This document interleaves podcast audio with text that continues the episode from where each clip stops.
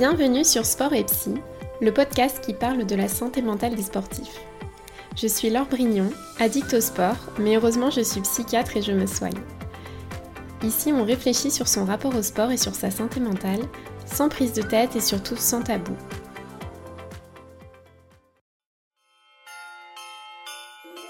Vous êtes sur les Podmas de Sport et Psy. Ce sont comme les Vlogmas sur YouTube, un épisode par jour jusqu'à Noël, vous offrir un petit cadeau tous les jours pour faire le plein de réflexion et d'entraînement mental. Ces épisodes sont valables toute l'année. Vous aurez juste l'esprit de Noël en plus. Bonne écoute tout le monde Hello les amis, je suis trop trop contente de vous retrouver dans ce nouvel épisode et aujourd'hui on va parler de la dépression post-course ou post-compétition ou post ce que vous voulez à partir du moment où c'était une échéance importante pour vous. C'est quelque chose qui commence à être connu mais franchement c'est pas très bien compris ni par l'entourage euh, ni par la personne directement concernée en fait. Aujourd'hui je vais vous proposer un épisode un peu plus personnel euh, je vais surtout vous partager mon expérience, je vais donner un petit peu moins de références scientifiques, mais en espérant que ça puisse vous aider si c'est quelque chose que vous vivez ou que vous avez pu vivre. Donc moi, si vous avez écouté les premiers épisodes, vous savez que je fais du sport depuis que je suis toute jeune, avec euh, vraiment une montée en grade euh, dans la recherche de performance quand je me suis mise au triathlon.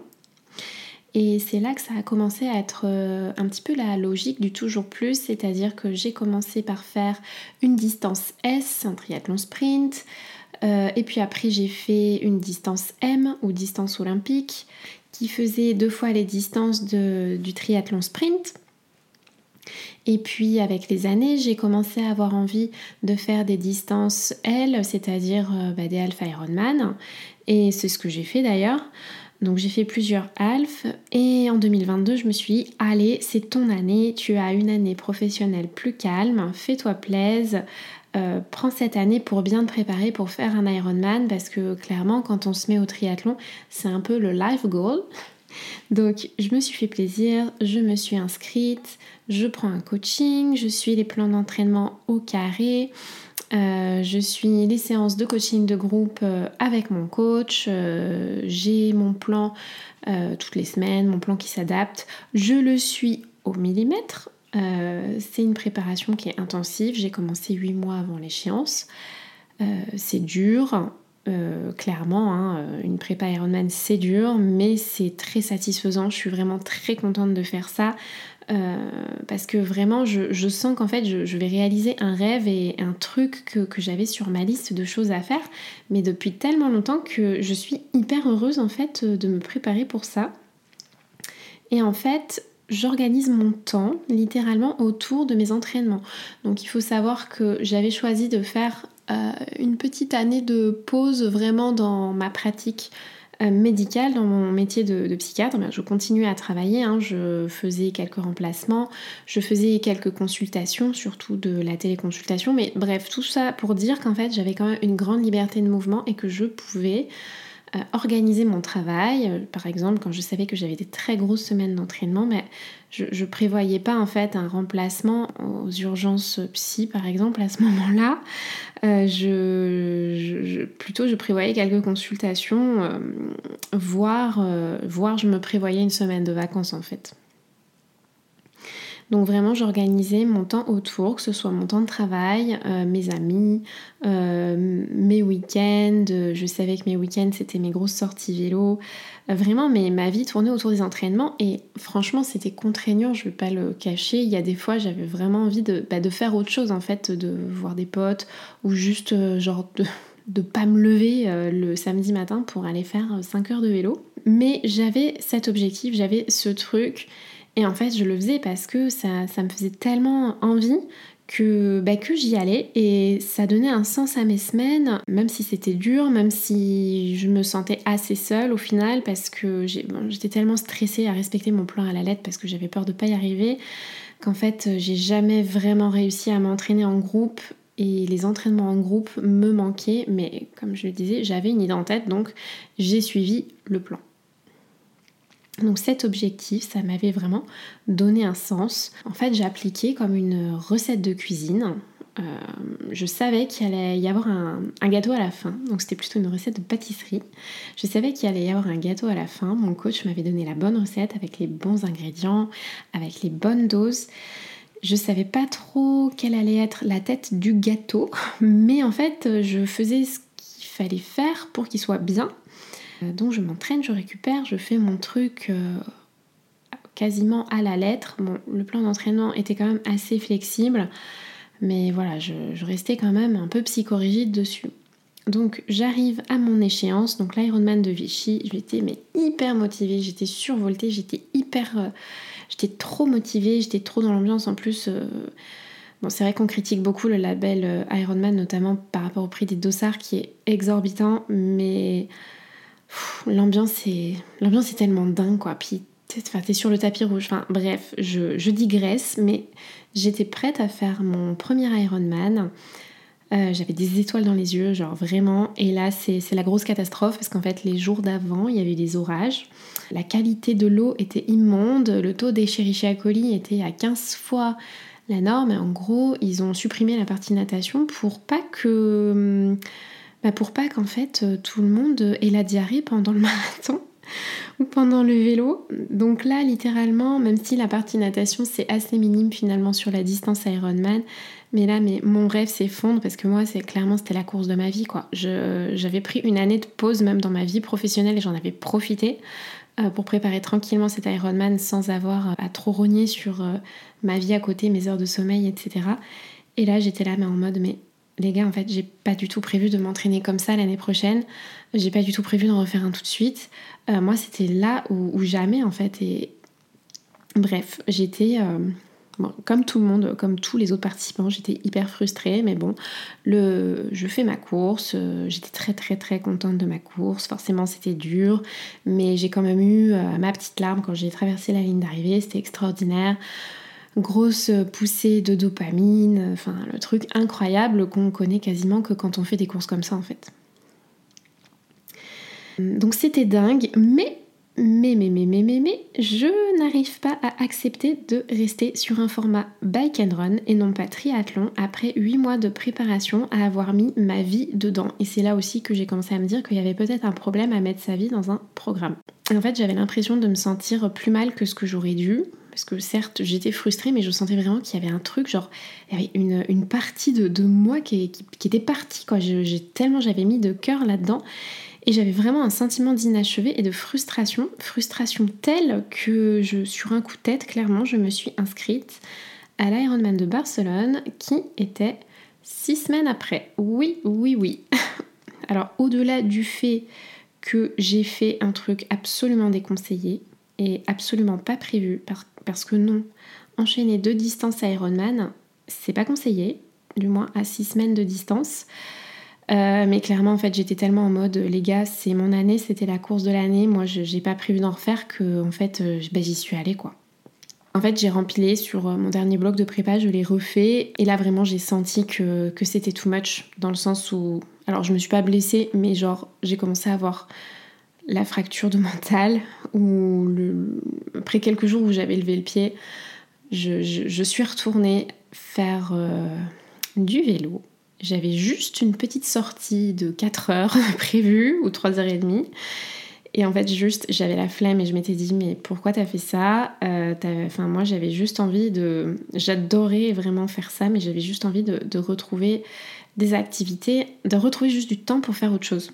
Bref, je fais mon truc, j'arrive à me remettre dedans. Euh, finalement, j'arrive à adapter, à faire en sorte d'arriver euh, assez euh, fraîche sur l'Ironman de Barcelone. Et là, bon, je passe une super course. Vraiment, là, c'était la vraie course de ma vie. L'ambiance était extraordinaire. On était début octobre, mais l'eau était à 23. J'ai fait un temps que je pensais même pas faire. Enfin, c'était incroyable. Vraiment, c'était incroyable. Euh, j'ai jamais connu ce sentiment, un tel sentiment d'accomplissement euh, à la fin de cette journée. Mais genre, vraiment, j'étais mais J'étais sur un nuage quoi et j'ai jamais connu un truc pareil et bon j'ai jamais pris d'héroïne mais euh, pour en avoir discuté avec une de mes copines psy et addictologue elle me disait que ça, pouvait se rapprocher un peu des sensations que, que tu as quand, quand tu te prends un chou d'héroïne. Bref. Au-delà de tout ça, euh, le retour à la réalité a été, comment dire, ça a été hyper dur. Je, me suis retrouvée dans mon appart, genre deux jours après, à me dire bon, eh ben, tu vas ranger ton vélo et puis tu vas aller faire tes consultes. Et puis tu vas arrêter d'un coup de parler à tous ces gens avec qui tu faisais du sport. Tu vas te concentrer sur tes consultes et puis euh, tu vas te concentrer sur ta future installation libérale. Et là, j'étais en mode, mais mais j'ai pas envie de ça en fait. Enfin, moi j'ai envie de retrouver ce, truc où vraiment j'avais cette promesse de, de shoot à la dopamine qui m'attendait quoi. Et j'avais cette satisfaction de tout construire en amont pour que ça arrive.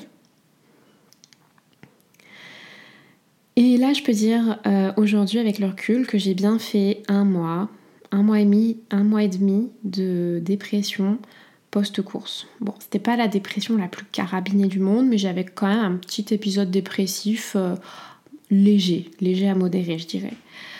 Euh, donc aujourd'hui, je considère que cet épisode est derrière moi, que ça m'a appris plein de trucs que je vais vous partager d'ailleurs, euh, qui puissent, je l'espère, vous servir euh, si vous traversez une période difficile après une course, après une compétition, après une, une grosse échéance, peut-être des championnats du monde ou des Jeux olympiques, si jamais des athlètes de haut niveau écoutent un jour ce podcast. Franchement, je serais trop refaite si ça arrive je voulais du coup vous partager trois enseignements que j'ai tirés de cette expérience, mais que j'ai tirés aussi euh, bon, de, ma pratique professionnelle et que j'essaye dans la mesure du possible de faire appliquer aux patients euh, quand ils présentent euh, une dépression en fait, que ce soit post-compète ou pas. La première étape a été la plus difficile, je pense, mais ça a été de me rendre compte que j'avais un petit état dépressif. Parce que j'ai beau connaître par cœur les critères de la dépression dans le cadre de mon travail, comme par exemple la perte d'envie, la perte d'énergie, le sentiment de vide, voire de tristesse, les problèmes de sommeil, d'appétit, entre autres, les idées négatives sur l'avenir. Franchement, j'ai beau savoir tout ça, j'ai bien mis peut-être trois semaines avant d'intégrer que oui, effectivement, je n'étais plus du tout motivée, mais pour quoi que ce soit en fait. Je n'étais plus motivée dans mon travail, je n'étais plus motivée euh, pour voir mes potes, je n'étais même plus en fait motivée pour reprendre le sport. Enfin, c'est quand même, euh, c'est quand même très paradoxal.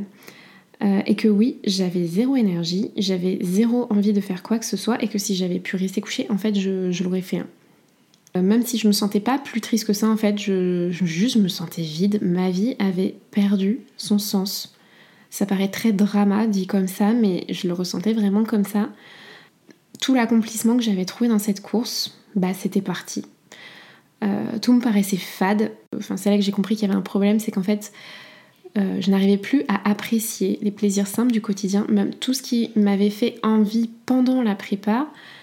Par exemple, mais juste prendre le temps un dimanche matin de lire un livre, euh, prendre le temps de discuter avec des potes ou avec mon chéri le soir euh, sans forcément regarder l'heure parce qu'il faut aller se coucher, parce que le lendemain il faut aller rouler. Juste des, petites choses comme ça, en fait, j'avais même du mal à apprécier ça, juste parce que j'étais en manque, en fait, c'était c'est dingue, mais j'avais envie de retrouver cette sensation de quand on passe la ligne d'arrivée. Ça, pour le coup, c'est hyper addictogène la vie normale me paraissait fade et ça m'a vraiment fait du mal de l'admettre. En vrai, j'avais honte de déprimer pour ça. Euh, surtout quand on voit ce qui se passe et surtout quand je, en vrai, quand je suis confrontée aux histoires euh, de mes patients, euh, je, vraiment, j'étais pas fière. Hein. Mais bon, c'était une réalité.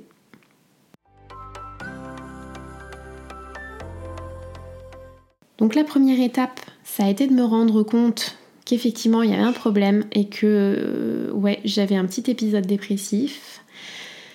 La deuxième étape, ça a été d'accepter de me sentir mal et de ne pas chercher absolument à vouloir combler le vide.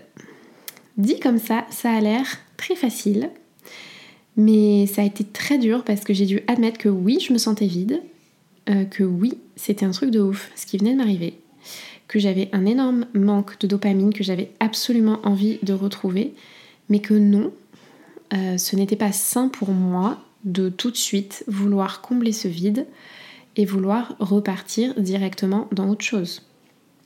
Parce qu'en fait, moi, euh, il faut bien se rappeler que au préalable, je m'étais dit bon, je m'entraîne pour mon Ironman et après, euh, je, lève le pied. En fait, je continue de faire du sport, je continue de faire des compètes.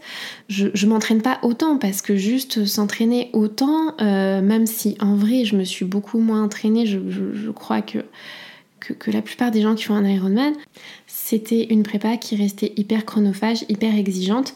Et clairement, j'avais pas prévu de remettre ça chaque année parce que bah, tout simplement j'avais une vie professionnelle et une vie personnelle et que mettre ça un petit peu de côté pendant 9 mois, bah, euh, c'était bon quoi. Et là, j'ai senti que les choses pouvaient vite devenir euh, pas dangereuses, mais pas très saines parce qu'en fait, je commençais à regarder toutes les courses de l'année prochaine. Je commençais à reprogrammer mon planning d'entraînement pour l'année. Je commençais à réfléchir à combien d'entraînements j'allais réussir à caser dans la semaine en fonction de mon boulot, de mes futurs euh, projets pro. Et en fait, euh, là, je me suis dit, non, mais euh, je repars dans un truc, en fait, j'avais pas prévu ça. Mais en fait, j'avais tellement de mal à supporter le, vide et le manque de perspective de retrouver cette dopamine que, que j'ai été vraiment très très très tentée de replonger là-dedans. Et heureusement, j'ai eu mon petit ange gardien, mon amie Adeline, qui a fait Vichy avec moi qui m'a dit Mais tu sais, ma petite chérie, c'est normal ce coup de mou, mais on peut pas toujours être dans les extrêmes et même c'est pas forcément souhaitable. Et surtout, il faut qu'on puisse apprendre, réapprendre à apprécier les choses plus simples. Et là, ça m'a fait comme un déclic. Là, j'ai décidé que j'allais arrêter de vouloir absolument meubler le vide euh, et de prévoir absolument des courses. Bon, j'en ai quand même prévu une, hein, mais euh, c'est tout. C'est juste un half, entre guillemets. Hein. Mais j'ai eu beaucoup de sollicitations et j'ai décidé de ne pas dire oui à toutes les sollicitations, de ne pas dire oui à tout ce qui me faisait envie. Et ça m'a coûté, hein. mais je savais que c'était ce qu'il me fallait pour euh, retrouver juste une vie plus équilibrée pour moi. C'est aussi à cette occasion que je me suis rendu compte que ma façon de fonctionner dans mon entraînement, euh, dans mes saisons sportives, ça, depuis quelque temps déjà, pas tout le temps, mais ça relevait quand même d'un certain automatisme. Genre, je me posais même pas la question de si j'en avais vraiment envie ou pas, ou si c'était juste euh, pour avoir ce shoot de dopamine et ce shoot de satisfaction. Je me suis rendu compte du coup que c'était plus un automatisme qu'une réelle envie de faire la course en fait. Je sais pas si, si vous voyez la différence. En fait, je le faisais vraiment plus à un certain stade pour éviter le vide de ne rien avoir à faire dans mes semaines que euh, parce que la course me faisait envie quoi. Et c'était d'autant plus difficile bah, que je me sentais complètement euh, désorganisée et déstructurée dans mes semaines parce que j'avais vraiment pris l'habitude d'organiser mon temps autour de mes entraînements. Euh, c'est une période qui a été compliquée, mais ça a été nécessaire. Ça a été nécessaire pour prendre du recul sur l'année passée, de prendre du recul sur ma relation au sport et sur ce qui vraiment pour moi faisait sens dans la pratique et dans ce que je voulais vraiment pour moi.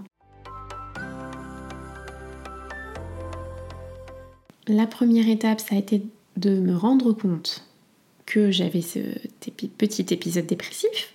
La deuxième étape, ça a été d'accepter cet épisode sans forcément absolument chercher à combler le vide. Et la troisième étape, vu que j'étais assez déstructurée et désorganisée, ça a été de, reprendre une routine, euh, de réinvestir les autres pans de ma vie que j'avais un peu laissés de côté et de me redonner des objectifs. Et je dois dire que je suis encore dans cette phase mais je progresse et je sens que les choses viennent gentiment. Le premier point, c'est la routine. L'être humain, c'est vraiment un, être qui a besoin de routine. Se lever, manger, travailler, socialiser, sortir, avoir des horaires à peu près réguliers. Euh, on a beau dire ce qu'on veut, Quand on n'a pas ça, c'est compliqué. Et euh, c'est une des premières choses qu'on fait faire euh, aux patients dépressifs, d'ailleurs, parce qu'en fait, c'est la base. Et on a besoin de se caler comme ça sur le rythme des autres. Et hum, ça, sécurise en fait. le fait d'avoir une structure comme ça, un cadre comme ça, ça, nous permet de, nous sentir bien parce que c'est structurant, sécurisé. Donc ça, c'est les grandes lignes. Euh, et dans la réalité, moi, ce qui m'a directement permis de me sentir mieux, après vraiment trois jours, mais de, de, de trou noir, que je m'étais dit, tiens, après l'Ironman, euh, je vais me prendre trois jours pour me reposer. Euh, tu parles, j'aurais mieux fait de peut-être pas de recommencer à bosser le lendemain, mais peut-être deux jours après. Euh, parce que vraiment pendant trois jours, mais mis à part regarder les photos de l'Ironman et rester dans mon canapé, c'est tout ce que j'ai fait. Mais au troisième jour, la reprise du travail m'a permis de me sauver, même si j'en avais vraiment pas envie. En vrai, j'en avais aucune envie, mais ça. La première matinée a été dure, mais après, j'ai tellement repris mes marques, repris ce qui anime ma motivation et mes envies dans, bah, dans ma vie pro. J'ai revu mes petits patients, j'ai pu faire le point avec eux, voir un petit peu comment je pouvais les aider.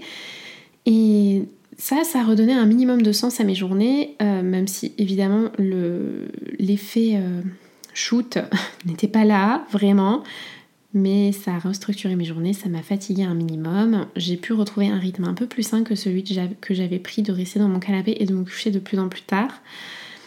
Et après, j'ai commencé à vouloir m'attaquer à la reprise de l'entraînement, euh, sachant que je m'étais imposé une coupure totale de 15 jours. Tout simplement parce que enchaîner deux fois la distance Ironman, il trinque. Hein. Euh, là, c'était ok, il faut vraiment que je ralentisse. Et donc, euh, coupure quoi. Donc, j'ai fait un peu de marche, un peu d'étirement, un peu de yoga, euh, et c'est tout. Et la reprise, en fait, je, ne savais plus par quelle boule prendre.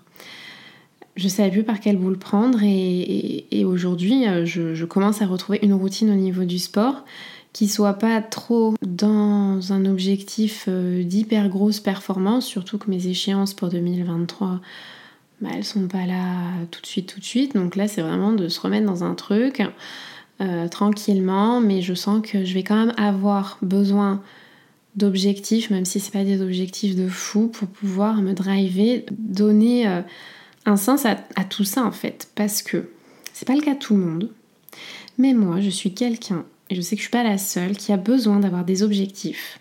Et même, je dirais, des objectifs assez ambitieux pour donner un sens et une satisfaction à mes semaines. Euh, sinon, en fait, je suis à l'arrêt et, j'ai pas envie de bouger.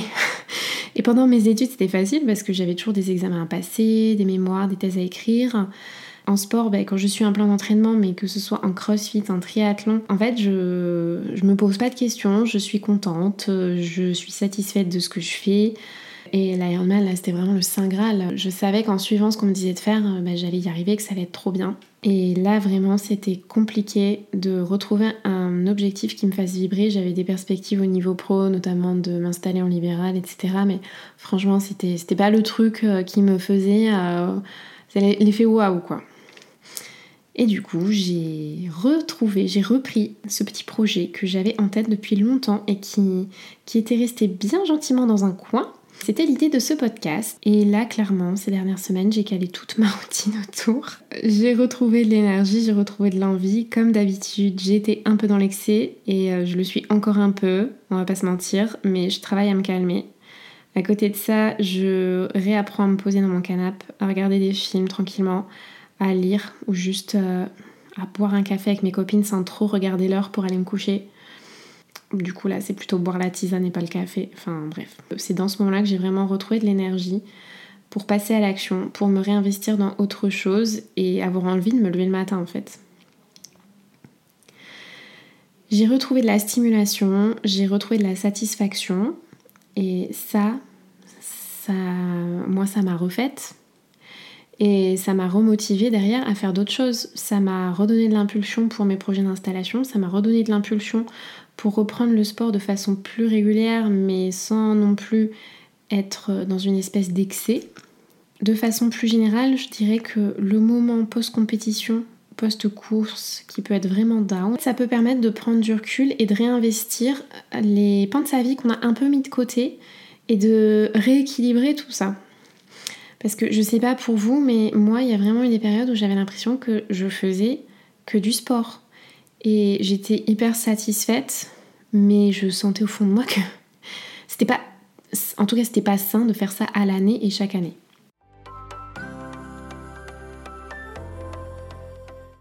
Donc, on arrive à la fin de l'épisode, les amis. Je vois que j'ai fait un épisode beaucoup plus long que d'habitude, qui était vraiment sur le ton conversationnel.